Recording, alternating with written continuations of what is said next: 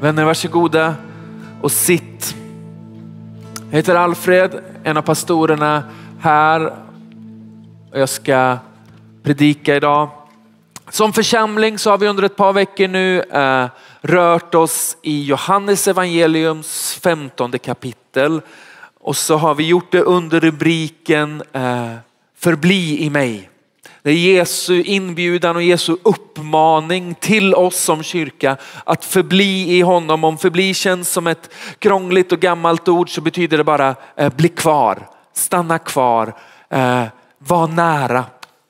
Eh, och, och i Johannes 15 så använder Jesus en bild där han pratar om, om Gud fader som en vinodlare. Eh, för dig som är inbiten stockholmare så betyder det alltså en bonde som jobbar med vinrankor. Det är liksom en vinodlare. Det var ingen som tyckte det var kul, men det spelar eh, Och så beskriver han Jesus som, som vinstocken, alltså som själva stammen på, på vinrankan. Och så är du och jag grenarna. Det är liksom premissen för bilden som han använder. Och så säger Jesus att vinodlarens mål är att hjälpa grenarna att bära frukt. Det är liksom eh, storyn, det är syftet, det är poängen med det han säger. Och när vi pratar om, om frukt i kyrkan så betyder det en av tre saker. Antingen är man i barnkyrkan och så är det paus. Då är det fruktstund. Men för oss vuxna som är här uppe så är det antingen eh, andens frukter som vi hittar i Galaterbrevet 5 och 22 där det står så här. Andens frukt däremot är kärlek, glädje, frid, tålamod, vänlighet, godhet, trohet eller tro i vissa översättningar, mildhet, självbehärskning. Sådant är lagen inte emot. Andens frukt är det som sker i våra liv. Och den andra frukten är att människor lär känna Jesus genom våra liv. Att tron levs ut och att hoppet och livet i Jesus tillgängliggörs för fler. Och så säger Jesus genom bilden han använder att båda dessa är en biprodukt av gemenskapen med honom, av att förbli i honom. Att bära frukt är för den troende eh, det naturliga tillståndet. Resultatet av gemenskapen med Jesus och i sin önskan för oss att bära frukt så säger Jesus att ibland så beskär Fadern. Är det någon som har sysslat med liksom, odling? Är det någon som har kört eh, höstbeskärningen av fruktträden hemma? Jas va? Är det juli, augusti och september? En del säger att man kan skära på vintern också. Jag och Helen köpte ett hus för massa år sedan när vi bodde i Vargön. Och lite så nybliven husägare så gick jag loss på ganska fina äppelträd och tänkte att det här ska ju liksom tuktas lite grann. Och så kom våren och så såg det mer ut som ett så här pentroll. Kommer ni ihåg dem? Det var liksom bara grenar rakt upp i luften och inte ett enda äpple på hela året. Det verkar som att det spelar roll hur man beskär för att det ska bära frukt. Men i sin önskan för oss att bära frukt så beskär Fadern våra liv och så tar han bort det som inte för med sig kärlek, glädje, frid, tålamod, vänlighet, godhet, trohet, mildhet och självbehärskning. Det som inte för med sig det vill Fadern befria oss ifrån. För jag tror att det är den bästa förståelsen av att bli beskuren, att bli befriad. Det betyder inte nödvändigtvis att själva processen av att eh, bli beskuren är så njutbar. Bara för att det är positivt för oss. Visste ni det? En del saker som är jättebra för oss är inte nödvändigtvis så behagligt. En del av det som vi blir fria ifrån gör kortsiktigt ont att förlora. Och så verkar det som att ett liv utan andens frukt i våra liv är mindre än det som Fadern har tänkt för oss. Och därför vill han beskära, befria och ta bort. Inte som ett straff, inte som ett kvitto kvitto på vårt misslyckande utan som resultatet av vem vi har gemenskap med. Och så är Fadern i själva verket så mån om att vi ska bära frukt att han till och med beskär de områdena i våra liv som bär frukt. Varför? För han vill välsigna oss med mer och genom oss välsigna fler. Eller hur?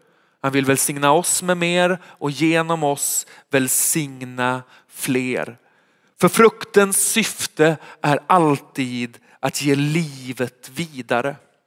Frukt bär på det som krävs för att det vi har fått erfara i våra liv ska bli till välsignelse i någon annans. I frukt finns allt som krävs för att liv ska uppstå. Gemenskapen med Jesus är motgiftet mot döden inom oss och döden runt omkring oss. Och med det sagt, för det är någon sorts snabb återkoppling på de två senaste veckorna, så blir den stora frågan, så hur förblir jag? Det är det vi ska försöka grotta i en liten stund. Så vi öppnar våra biblar om de är den. Har du inte med en bibel så finns det på skärmen. Vi läser folkbibeln. Eh, Johannes evangelium 15 kapitlet, 9 versen till vers 15 så står det så här. Som fadern har älskat mig, så som fadern har älskat mig, så har jag älskat er. Bli kvar i min kärlek. Om ni håller mina bud blir ni kvar i min kärlek, liksom jag har hållit min fars bud och är kvar i hans kärlek. Detta har jag sagt er för att min glädje ska vara i er och för att er glädje ska bli fullkomlig. Detta är mitt bud. Att ni ska älska varandra som jag har älskat er. Ingen har större kärlek än den som ger sitt liv för sina vänner. Ni är mina vänner om ni gör vad jag befaller er. Jag kallar er inte längre tjänare, för tjänaren vet inte vad hans herre gör. Jag kallar er vänner, för jag har låtit er veta allt som jag har hört av min far. Det verkar som att Jesus säger att frukten i ditt och mitt liv är beroende av den kärleksfulla gemenskapen oss emellan.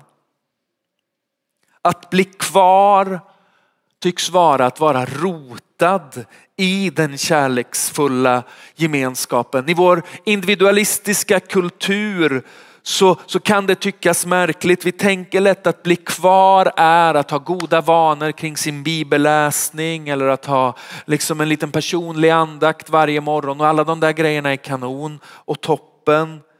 Men första Korinthierbrevet 12 och 27 berättar för oss att ni är alltså Kristi kropp och var för sig delar av den.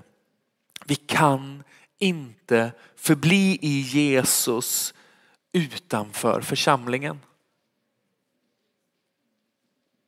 Jag pratar inte om föreningen Citykyrkan. Jag pratar om den överlåtna djupa gemenskapen till andra troende människor som inte nödvändigtvis är precis som dig. Och så kallar Jesus oss att älska varandra. I den kärleksfulla överlåtelsen till varandra så formar Fadern oss för att vara församling är inte bara att mötas i samma byggnad på söndagar utan på något sätt att leva liv som överlappar mina mindre smickrande sidor bär på potentialen att bli till någon annans välsignelse. Visste ni det? Uppe på kontoret, där uppe, några våningar upp, så sitter jag mitt emot Gabriel. Och jag tänker att varje gång som Gabriel stör sig på min lite ostrukturerade hjärna eller min lite röriga ordning så blir det en möjlighet för honom, givet att vi lever i kärlek till varandra, för Guds ande att öva Gabriel i tålamod och självbehärskning. Amen. Inte som att det är ett frikort för mig att inte jobba på min karaktär. Men vi är som människor både olika, eller hur? Och ofullkomliga. Och jag tänker att det främsta verktyget som Fadern använder för att beskära våra liv är det kärleksfulla skavet med andra människor. Kan man tänka så? Och i vår överlåtelse och kärlek till Jesus och varandra så flyr vi inte undan skavet utan förblir och långsamt övas vi i våra hjärtan att älska varandra. Vi börjar bära frukt. För jag förstår inte poängen med andens frukter om vi inte har en användning för dem, eller hur? Är det Korinthierbrevet 13, va? kärlekens lov? Kärleken är tålmodig och mild. Jag antar att det betyder att i ett äktenskap så finns det stunder när man behöver vara lite tålmodig och lite mild, eller hur? Andens frukt är självbehärskning. Det verkar finnas ett behov av, av självbehärskning i mötet med människor. Ensam så vet jag sällan om jag behöver liksom mildhet. Jag är ganska snäll mot mig själv men i mötet med andra, ni förstår. Så vad är poängen med andens frukter i mitt liv? Om jag istället kan undvika smärta och skav genom att bara umgås med människor som är som mig. Jag tänker att frukten i mitt liv är djupt sammankopplad med frukten av mitt liv. Kommer ni ihåg två sorters frukter? Det som är i mig och det som kommer ut från mig. Vi ska läsa från Markus evangelium kapitel 2 från vers 13. Än en gång gick Jesus längst sjön. Allt folket kom till honom och han undervisade dem. När han gick vidare såg han Levi, Alfeus son, sitta vid tullhuset. Han sa till honom, följ mig. Då reste sig Levi och följde honom. När Jesus sedan låg till, bord, låg till bords i hans hus var det många tullindrivare och syndare som låg till bords tillsammans med honom och hans lärjungar. Det var många som följde honom. De skriftlärda bland fariseerna fick se att han åt med syndare och tullindrivare och de frågade hans lärjungar varför äter han med tullindrivare och syndare? Jesus hörde det och sa till dem det är inte de friska som behöver en läkare, det är de sjuka. Jag har inte kommit för att kalla rättfärdiga utan syndare. Det är Jesus och så har vi tullindrivare. Tullindrivarna var ganska illa ansedda på den här tiden av den enkla anledningen att de jobbade för romarna med att ta pengar från sina landsmän. Inte så uppskattat. Vi har syndarna som skavde ganska mycket för den tredje gruppen som var fariseerna, alltså de religiösa, de präktiga, de som tänker att jag har klarat ut det här, jag har rätt ut det här, jag vet hur man lever livet väl. Och så kliver Jesus in i ett hem och så lägger han sig ner till bords. Det fanns inga stolar på den tiden på det sättet. Om ni undrar varför han la sig ner. Det var inte bara Jesus som hade en grej utan det var så man jobbade. Väldigt opraktiskt och jag känner att jag är tacksam för att stolen dök upp. Men, men det Jesus gör är att han umgås med människor som tycks vara liksom sedda ner på i sin samtid. Och fariseerna, de, de duktiga, de som kan sin, sin bibel, eh, säger till Jesus, vad sysslar du med? Det där är inte bra för dig, det där är inte bra för din image, det där ser inte bra ut på ditt CV och till och med med deras teologiska förståelse, det där smutsar ner dig. Inte bara ditt rykte utan den du är. Så tittar Jesus på dem och så säger han, det är inte de friska som behöver läkare utan de sjuka. Jag har inte kommit för att kalla rättfärdiga utan syndare. För Jesus fungerar annorlunda än alla religiösa system. Den religiösa andan kommer alltid leva i ett avståndstagande förakt mot det brustna. Möjligen att det skapas system som syftar till att på armlängds avstånd betjäna, men det förmår aldrig att älska. Jesus däremot, han är aktivt uppsökande. helhjärtat älskande och barmhärtigt befriande. Jesus flyr inte undan det trasiga och det brustna. Tvärtom är han uppsökande i sin kärlek. Andens frukter i honom ger förmågan att älska dem som religiösa system föraktar och förskjuter. Och varje gång som människors stökighet krockar med vår önskan om att leva lugna, ordnade liv så är andens och ordets påminnelse till oss. Det är inte friska som behöver läkare utan de sjuka. Jag tänker att en av poängerna med att vi vill predika det här i den här säsongen är att vi är övertygade om att den här församlingen kommer fyllas med syndare. Med brustna människor, gängmedlemmar och prostituerade, skattefifflare och häxor, pundare och fortkörare. Med oborstade busar och helt vanliga brustna svennar, med sökande muslimer och tvivlande frikyrkoungar.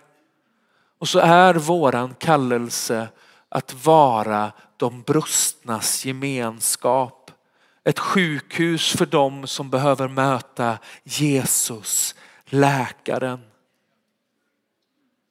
Vi kommer bli anförtrodda att vara, de, vara en gemenskap för dem som Jesus söker upp. Och vi behöver ställa oss frågan, är vi beredda att älska dem som Jesus älskar? Och i det kommer vi behöva kärlek, glädje, frid, tålamod, vänlighet, godhet, trohet, mildhet och självbehärskning. För vad är det vi önskar varandra och vad är det vi önskar alla de som Jesus längtar efter? Vi önskar dem en gemenskap som tålmodigt orkar älska och det förutsätter att Fadern får beskära våra liv.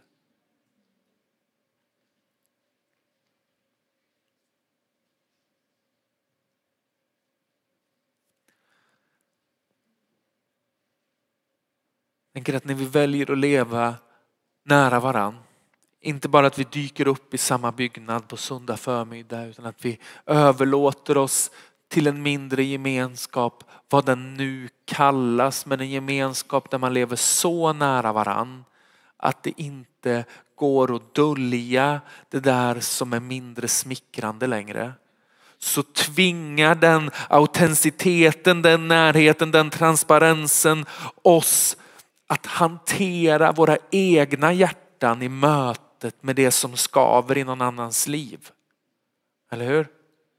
Jag behöver jobba på mina grejer. Men jag behöver också möta dina grejer för att jobba på mitt hjärta. Eller hur?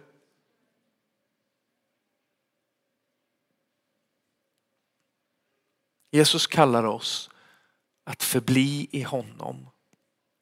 Och en stor del i att förbli i honom är att leva i en kärleksfull överlåtelse till varandra. Vi behöver leva liv som bär på en annorlunda frukt. Andens frukt, kärlek, glädje, frid, tålamod, vänlighet, godhet, trohet, mildhet och självbehärskning.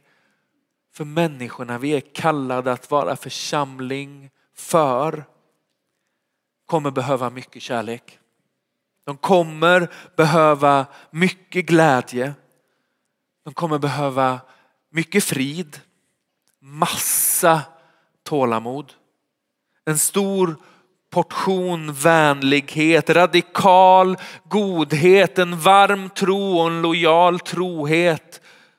Och över våra tankar och över vårt tal behövs massa självbehärskning. Människor är stökiga, eller hur?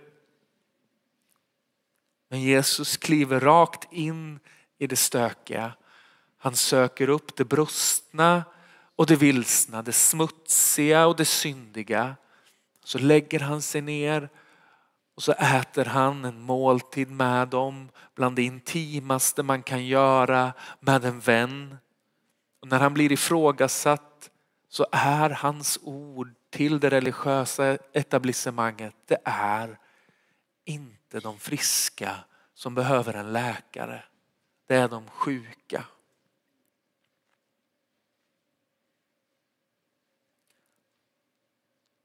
Så som Fadern har älskat mig, så har jag älskat er. Bli kvar i min kärlek. Om ni håller mina bud blir ni kvar i min kärlek. Och så börjar en del av oss tänka liksom, du ska inte stjäla, du ska inte döda, du ska inte, du vet sådär. Men, men ibland så säger Jesus något och sen så presenterar han budet efteråt så håll i er. Liksom jag har hållit min fars bud och är kvar i hans kärlek. Detta har jag sagt till er för att min glädje ska vara i er och för att er glädje ska bli fullkomlig. Detta är mitt bud. Detta är vad vi behöver hålla fast vid. Detta är vad vi behöver förbli i. Ni ska älska varandra som jag har älskat er. Ingen har större kärlek än den som ger sitt liv för sina vänner. Ni är mina vänner om ni gör vad jag befaller er. Jag kallar er inte längre tjänare, för tjänaren vet inte vad hans herre gör. Jag kallar er vänner, för jag har låtit er veta allt som jag har hört av min far.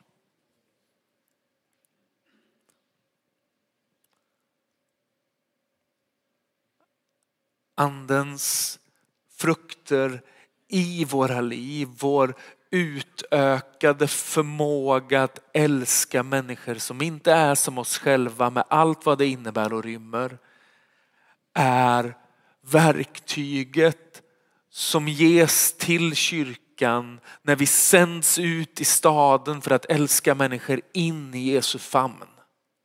Och så används det som alldeles nyss var våra tillkortakommanden men som blir till välsignelse för varandra när vi väljer att leva i nära gemenskap. Vårt främsta verktyg när vi älskar människor in i Guds rike. Och ju brustnare de är, ju mer kärlek och tålighet, tålamod kommer behövas. Ju mer mildhet och ju mer godhet kommer behövas.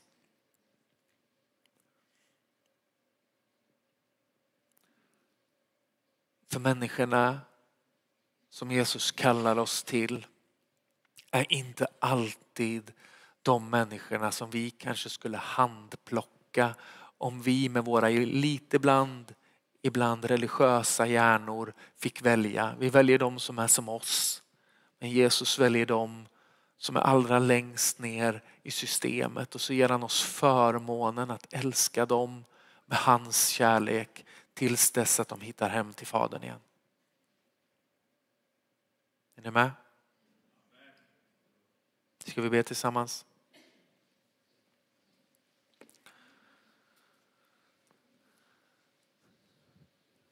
Så Herre, vi ber om modiga hjärtan som vågar leva liv i djup överlåtelse till varandra. Herre, vi ber om, om modiga hjärtan som vågar möta skavet som det är att låta en annan människa förstå hur det egentligen står till med mig. Och i den platsen så ber jag att vi skulle få vara till välsignelse och upprättelse för varandra. Men också att du skulle göra ett djupt verk i våra hjärtan så att vi får bära en rik frukt Herre. Låt våran gemenskap präglas av, av kärlek. Låt våra liv liv få utmärkas av glädje. Drabba oss med tålamod. Ge oss massa självbehärskning. Kom över oss med din frid. Så vi har att ge till den som är i behov av att möta det som du är. Våran glädje, våran frihet, våran frid, våran upprättelse, våran befriare, våran förlossare. Herre, gör ett, ett gott verk i oss och låt oss få bära en rik frukt. Gud Fader till ära och till människors räddning. Vi ber så i Jesu Kristi namn. Amen.